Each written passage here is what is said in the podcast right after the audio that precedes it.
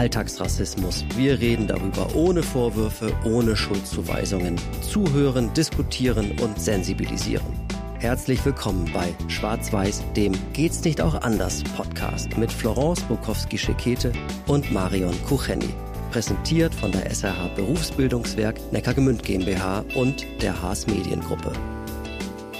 Ja, wir sind äh, Marion und Florence und wir sind schwarz und weiß und das ist eben auch das Thema in unserem Podcast. Wir reden über alle Themen, die in irgendeiner Weise mit Alltagsrassismus zu tun haben, die mit Diskriminierung zu tun haben, die uns vielleicht auf den ersten Blick auch manchmal gar nicht so auffällt und wo es dann eben ganz besonders interessant ist, wenn wir unsere beiden jeweiligen Sichtweisen zusammenwerfen, um dann äh, manchmal zu einem Ergebnis zu kommen und manchmal aber auch nicht. Aber dann ist der Austausch auf jeden Fall wichtig und der passiert bei uns ähm, sehr offen und sehr tolerant. Wir versuchen nicht mit irgendwelchen Vorwurfshaltungen oder Szenarien daran zu gehen und äh, wir versuchen auch keine Schuldigen auszumachen, sondern wir versuchen uns wirklich sehr, sehr offen über alles auszutauschen, über die ganz großen Themen, über die vermeintlich kleinen Themen, die dann doch auch große Themen sind. Und genau das werden wir heute tun, denn das Stichwort Liebe Florence ist eins, mit dem du schon persönliche Erfahrungen gemacht hast. Absolut. Und es sind Erfahrungen wirklich, sag mal, von der anderen Seite. Und man könnte das jetzt ähm, mit der Überschrift versehen, darf die das? Oh, darf die das? Darf die das, genau. Für meine Frisuren brauche ich ja immer ganz spezielle äh, Produkte und ich brauche auch spezielle Menschen, die die Frisuren entsprechend machen können, also entweder Braids oder Crochet oder was auch immer ich dann ähm, habe. Und man muss immer suchen, dass man äh, sogenannte Afro-Shops findet. Und in diesen Afro-Shops gibt's eben äh, die Produkte und alles, was man so dazu braucht. Und ich hatte ähm, einen Afro-Shop gefunden vor vielen, vielen Jahren und äh, bin da reingegangen und äh, sehe eine schwarze Frau und eine weiße Frau. Hallo gesagt und habe mich dann zu den Regalen umgedreht, um dort entsprechend nach meinen Produkten ähm, zu schauen und höre diese beiden Frauen miteinander sprechen. Und jetzt, ähm, wer äh, mal in Westafrika war, weiß, dass das Englisch einfach eine etwas andere Intonation hat. Und ich kann Englisch, was aus Nigeria kommt, sehr, sehr gut identifizieren, weil ich einfach das Yoruba, das ist so die große Stammessprache in Nigeria, das höre ich einfach gut raus. Und es spricht eben eine dieser beiden ähm, Frauen und spricht eben Englisch, so wie man in Nigeria Englisch spricht. Und ich höre da Yoruba raus. Hab gedacht, ja, ist ja kein Problem. Hab meine Produkte gefunden, drehe mich um und sehe, dass die weiße Frau die ganze Zeit gesprochen hat. Die weiße Frau hat Englisch gesprochen, wirklich als ob jemand aus Nigeria Englisch spricht. Und ich habe geguckt und ich habe gedacht, okay, irgendwie gerät gerade mein Weltbild durcheinander und ähm, habe dann meine Sachen gekauft und habe auch mit ihr Englisch gesprochen und bin gegangen so. Und irgendwann musste ich wieder in diesen Laden und wir haben uns dann mit der mit der Zeit angefreundet und dann spiegelte sie mir diese erste Situation. Und ich spiegelte ihr meine ähm, mein Empfinden und habe gesagt, du, Du hast dich angehört wie eine Nigerianerin, die fließend Yoruba spricht und eben auch Englisch spricht. Da sagt sie, ja, und ich habe bei dir gedacht, was für eine arrogante Schnepfe ist das denn? Spricht die mit mir hier British English, ja? Jetzt, äh, jetzt klär das aber mal auf. Ich würde jetzt gerne mal wissen, was war denn mit der anderen Mitarbeiterin, mit der schwarzen Mitarbeiterin? Was hat die hat normales Englisch gesprochen oder? Nee, die, die kam nicht aus Nigeria, die kam aus einem anderen, ähm, ich glaube, die kam aus Togo. Die hat auch entsprechend ihr Englisch so gesprochen, ja, also ein bisschen, ich sag mal, in dem Fall war es ein Tick gebrochenes Englisch, weil eigentlich ihre ähm, zweite Sprache war Französisch, ja, die hat, dafür hat sie eben fließend Französisch gesprochen. Und ähm, die war die Mitarbeiterin. Und ich habe natürlich gedacht, das ist die Ladenbesitzerin und die andere ist auch dabei. Ja, muss ich jetzt wirklich zu meiner Schande gestehen. Und dabei war das die Ladenbesitzerin und die andere war die Mitarbeiterin und ähm, du, die hat Haare geflochten, also die Ladenbesitzerin, wirklich so gut hat noch niemand vorher meine Haare geflochten.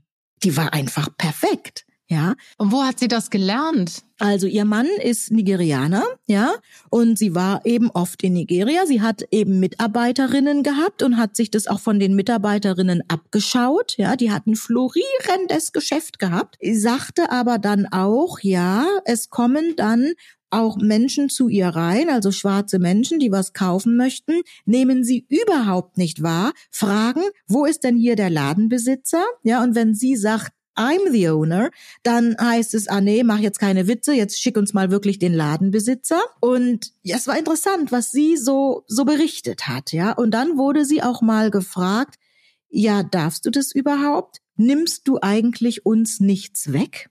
Und das war eine Frage, über die habe ich lange nachgedacht. Ja, okay, das ist nämlich wirklich spannend, weil für mich klingt das jetzt so, als ob jemand, der, als ob äh, es jetzt ein bisschen umgekehrt ist. Also jemand, der weiß ist, darf keinen Afro-Shop betreiben eigentlich oder wird komisch angeguckt, wenn er das tut, weil er äh, da eigentlich irgendwas macht, was er nicht machen sollte. Und du hast aber darüber nachgedacht, über diese Frage, oh, die wir uns ganz oft stellen, glaube ich, im Moment in so in der gesamtgesellschaftlichen Debatte. Ich glaube, es ist auch ehrlich gesagt eine der deutschesten Fragen irgendwie. Darf der das? Ja, darf die das? Darf man das? Zu welchem Schluss bist du gekommen? Darf sie das? Also ich für mich habe gedacht, wo ist das Problem? Diese Frau bietet mir einen Service, den ich ähm, rundrum ähm, nicht finde, ja, den ich finden würde, wenn ich vielleicht 100 Kilometer weiterfahren würde, ja. Von daher bin ich doch dankbar, dass die mir diesen Service bietet. Ich hätte ihr natürlich von Anfang an nicht zugetraut, dass die überhaupt ähm, Hand an meine Haare legen kann, weil ich gedacht habe, Moment, kannst du nicht. Also das, den Gedanken hatte ich schon auch, ne, das gebe ich schon zu.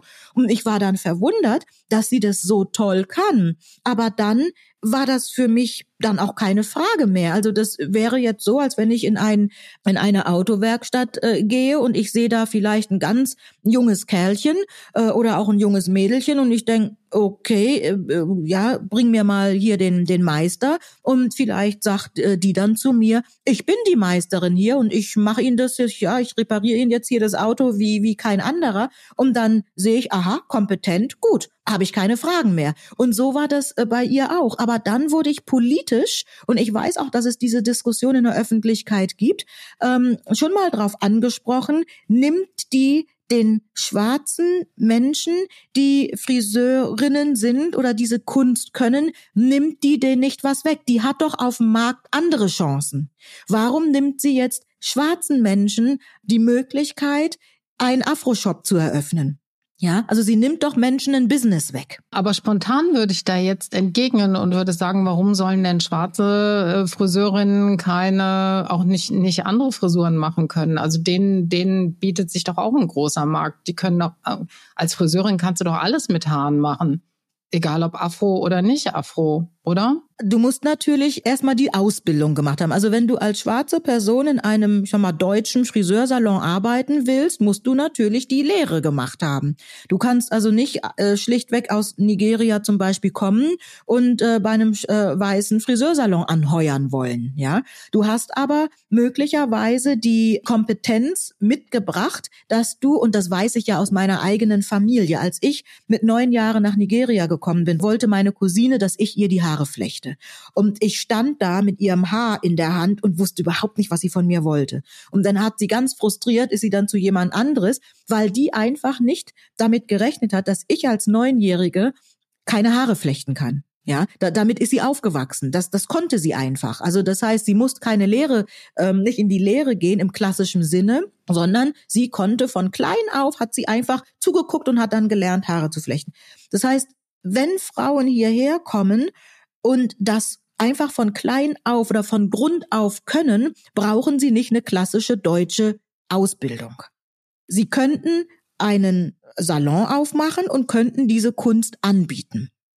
Eine weiße Frau, die aber möglicherweise durch eine deutsche Friseurlehre gegangen ist, nimmt ihnen ja die Möglichkeit weg, einen solchen Shop aufzumachen. Also diese Diskussion, in der habe ich mich einfach schon mal wiedergefunden. Warum macht sie nicht das, was sie gelernt hat für Aber Weiße? zum einen müsste ja auch eine weiße Friseurin diese Zusatzausbildung machen. Sie müsste sich ja nochmal fortbilden und weiterbilden, um, um eben mit, mit schwarzem Haar umgehen zu können und richtig umgehen zu können. Also das wäre auf jeden Fall schon eine Erweiterung. Und dann muss ich sagen, es gibt die Freiheit der Berufswahl bei uns.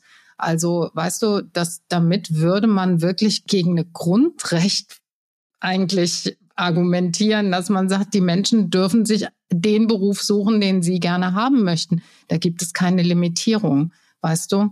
Das, also das finde ich, ist schon ein bisschen dünnes Eis. Wenn man dort argumentiert und sagt, du darfst aber diesen Beruf jetzt mal mal unabhängig von der von der Haarbeschaffenheit und oder von der ethnischen Herkunft, du darfst deshalb diesen Beruf nicht ergreifen. Das glaube ich, das könnte ich nicht mitgehen, weißt du? Also ich verstehe diesen Punkt, dass natürlich richtig ist, dass wenn jemand eben aus ähm, jetzt zum Beispiel aus Nigeria hierher kommt und er hat es so gelernt, die Haare zu machen, dann ist das natürlich seine Kernkompetenz, das ist ganz klar. Und, äh, und da möchte er auch hier arbeiten. Aber ich glaube trotzdem, dass du daraus nicht das Recht ableiten kannst, anderen, ähm, anderen zu verbieten, diesen, diesen Job zu ergreifen, ja, oder diesen, diesen Beruf zu ergreifen. Ich glaube, das geht nicht. Da sind wir, da kommen wir, glaube ich, an eine Grenze, wo ich denke, da wird es schwierig. Also diese Diskussion, das habe ich auch im Fernsehen schon mal ähm, gesehen, gibt es nicht nur ähm, um äh, bei dem Thema Afro-Shop, gibt es wohl auch mit Restaurants, also ähm, äh, asiatische Küche, thailändische Küche, äh, was weiß ich, äh, darf oder oder wie empfindet man das, wenn jetzt jemand Deutsches andere, also ein Restaurant aufmacht und andere Küchen anbietet, ja, sich das also irgendwo aneignet und dann diese Küchen anbietet, vielleicht auch, weil diese Art des Essens im Moment en vogue ist, wird da diese andere Kultur und das andere Essen missbraucht, weil es gerade schick ist. Oder soll man es nicht denen überlassen, die es wirklich können? Also das war eine interessante Diskussion. Mir war es letztendlich egal, wer mir die Haare macht. Hauptsache, ich gehe danach raus und sehe gut aus. Und es hält auch eine Zeit lang, ja. Ich würde jetzt nicht unbedingt von einer weißen Person erwarten, dass sie es kann. Wenn sie aber mir bewiesen hat, dass sie es kann, ist es mir ja dann egal. Aber dass daraus eine politische Diskussion entstehen kann, das war mir neu.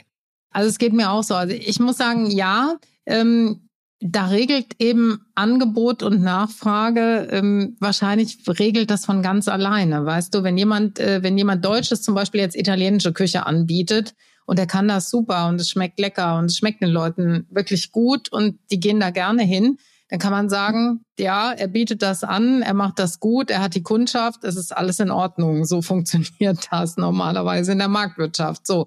Andererseits wiederum kenne ich dieses Gefühl aber auch und lustigerweise hatte ich das vor kurzem, jetzt wo wir drüber reden, dass ich vietnamesisch essen war und der, also der Kellner, der kam, war ein Italiener. Und ich habe wirklich, ich habe erstmal, ich habe ihn, glaube ich, angeguckt wie ein Auto und dachte auch, hä, du, du passt jetzt hier nicht in das Gesamtsetting und nicht in meine Vorstellungen davon. Ne? Das war ein Italiener, der auch wirklich noch diesen, diesen tatsächlich auch auch auffälligen italienischen Akzent hatte. Deshalb habe ich es gehört, ja, in seinem äußeren Ja. Er war ein bisschen, er sah nach Südeuropäer aus, auf jeden Fall. Aber er sprach wirklich gebrochen, also nur gebrochenes Deutsch mit starkem italienischem Akzent. Und, und da, da hatte ich auch eine Irritation. Das muss ich zugeben. Das war wirklich so. Ich wusste allerdings, dass in der Küche natürlich vietnamesische Köche sind. Ne? Aber das war auch so ein Moment, wo ich auch dachte, nee, nee, nee, ich bin jetzt hier in einem vietnamesischen Restaurant. Das, wieso ist das jetzt hier, wieso ist das jetzt hier ein italienischer Kellner? Also von daher ja, ja. Wir suchen das Authentische. Ganze in, also in Sachen Küche sowieso, glaube ich. Da suchen wir das Authentische auf jeden Fall. Und, und wenn es so ist, dass die, dass äh, die Kundschaft lieber, die Kunden lieber ähm, äh, dahin gehen, wo es wirklich echt ist und authentisch ist und wo man weiß, da steht auch ein Italiener oder da steht ein Vietnamese oder da steht was auch immer, türkischer Koch in der Küche, super, dann regelt sich das. Wenn es allerdings von jemand anderem angeboten wird und der macht's großartig, hat's auch seine Berechtigung, oder? Richtig, dann ist es sicherlich so, dass der sich noch mal eine Spur mehr beweisen muss. Also wenn ich jetzt weiß, ähm, es kommt drauf an, wie die Reihenfolge ist. Wenn das Essen so lecker war und ich sage, Mensch, äh, könnte der Koch mal an den Tisch kommen, ich möchte mich bedanken und ich bin in einem ähm, italienischen ähm, Restaurant und dann kommt ein schwarzer Koch äh, und dann denke ich bestimmt auch, oder es könnte mir vorstellen, dass die Kunden denken, okay, und Sie haben das ja, war jetzt aber lecker. Ja, so war, war jetzt, also wenn man ehrlich ist, ne? Wenn man nicht ehrlich ist, wird man sagen, naja, hat man irgendwie schon gemerkt, ja. So, aber, ne? Natürlich. Ne? Aber vielleicht, natürlich. wenn man ehrlich ist und, und sagt, es war einfach gut und echt, Sie kochen Italienisch, ist ja klasse. Und dann fragt man vielleicht noch, wo haben Sie das gelernt? Und wenn der sagt, ja, ich bin mit fünf nach Italien gekommen und deshalb, dann, dann ist es ja auch, ähm, dann ist es ja auch in Ordnung, ja. Und dass man ähm, das habe ich bei mir auch. Also wenn ich, wenn ich ähm, zum Inder gehe, ich gehe leidenschaftlich gerne äh, indisch essen, dann, dann möchte ich, also bei mir ist es sogar noch so, ich gehe in die ausländischen Restaurants dann besonders gerne, wenn ich weiß, dass Menschen aus dem Land dort essen.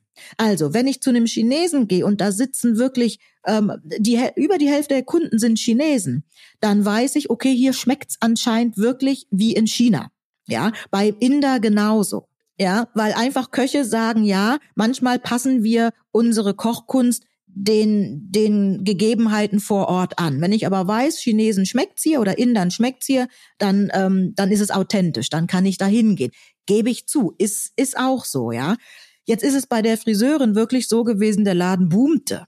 Also die Leute, die sind dahin und egal, weiß, schwarz, ähm, italienisch oder sonst was, egal, wer diese Frisuren wollte, ist dort genau hingegangen, ja, weil sie einfach überzeugt hat mit ihrer, mit ihrer Haarkunst. Sie war einfach toll. Und das ist, glaube ich, auch das Plädoyer, das dahinter steckt, dass man sagt, man sollte eigentlich erstmal jedem eine Chance geben. Und dann kann man ja immer noch sehen, kann der das? Kann der das? Ich glaube, das sollte die Frage sein. Kann der das? Und nicht darf der das? Weißt du? Ja, wobei diese und wenn er es nicht kann, dann dann ist schlecht, ja. dann ist schlecht. Aber dann ist es auch bei, ich habe auch schon schwarze Friseurinnen gehabt, wo ich gedacht habe, es tut mir leid, ich kann zu dir nicht mehr gehen. Also das ist so sehr sensibel und ähm, ich muss danach nicht nur gut aussehen, sondern es muss sich auch gut anfühlen.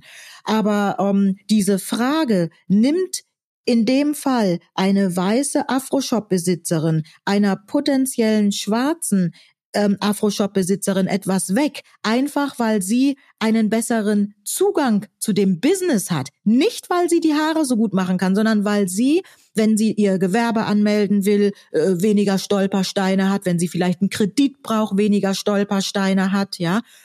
Das sind natürlich schon Überlegungen. Auf der anderen Seite sage ich, soll das dann der Grund sein, warum sie es nicht macht? Klar, man könnte jetzt sagen, sie soll es nicht machen, dann ist der Bedarf immer noch da und dann hat es vielleicht eine schwarze Person leichter, weil der Bedarf da ist, so ein Business zu eröffnen. Ich kann die Gedanken, den, da kann ich nah, also mit denen kann ich mitgehen, ohne dass ich sage, sie darf das nicht. Ich kann die Gedanken nachvollziehen. Und ich glaube, das ist auch das Wichtige dass man, ähm, dass man Bewusstsein dafür entwickelt, dass das eben so gesehen werden kann und so gesehen werden kann und dass es vielleicht auch noch wirklich berechtigte Gründe gibt, auch ein bisschen anders zu argumentieren. Und von daher war es schon gut, dass wir uns darüber ausgetauscht haben. Ja, ja, ja, genau. Wobei ich, wie gesagt, nicht sage, jemand weiß es, darf das andere nicht. Es ist gut, dieses Bewusstsein zu haben. Und man sollte dann eher gucken, welche Stolpersteine hätte eine schwarze potenzielle Afro-Shop-Besitzerin und müssen wir an diesen Stolpersteinen arbeiten. Aber nicht eine weiße, die das auch kann, sollte es nicht dürfen. Darauf könnten wir uns, glaube ich, verständigen. Ja, das ähm, war jetzt wieder mal ein ganz anderes Thema, was wir heute angesprochen haben. Und auch da würde uns sehr interessieren, was ihr darüber denkt. Vielleicht habt ihr auch schon ähm, Geschäfte betreten, wo das, was drin war, nicht das war, was drauf stand, ja. Und ähm, es hat euch vielleicht trotzdem ähm, überzeugt. Also schreibt uns, schreibt uns auf Social Media, schreibt uns E-Mails, ähm, sagt uns einfach mal eure Gedanken darüber. Äh, wie gesagt, das Thema war heute, die weiße Afro-Shop-Besitzerin darf die das und das können wir auf andere ähm, Geschäfte oder Businesses sicherlich auch ähm, übertragen. Wir freuen uns auf eure Bewertung Bewertungen, abonniert unseren Kanal. Wir haben noch viele, viele andere Themen, die wir besprechen werden. Ihr könnt uns auch Ideen, Themen, Ideen schicken. Die nehmen wir gerne auf und ähm, bereiten uns davor und diskutieren dann miteinander. Und ja, wie gesagt, wenn ihr dann Meinungen auch dazu habt, dann immer gerne ähm, her damit. Wenn ihr uns bewertet, fünf Sterne, da freuen wir uns auch. Und wie in allen unseren Themen ist es auch heute wieder wichtig gewesen, unseren Slogan zu beachten. Und dieser wäre Reden und zusammen. Das war Schwarz-Weiß, der Geht's nicht auch anders Podcast mit Florence Bukowski-Schekete und Marion Kucheni. Mit freundlicher Unterstützung der SAH Berufsbildungswerk Neckargemünd GmbH und der Haas Mediengruppe.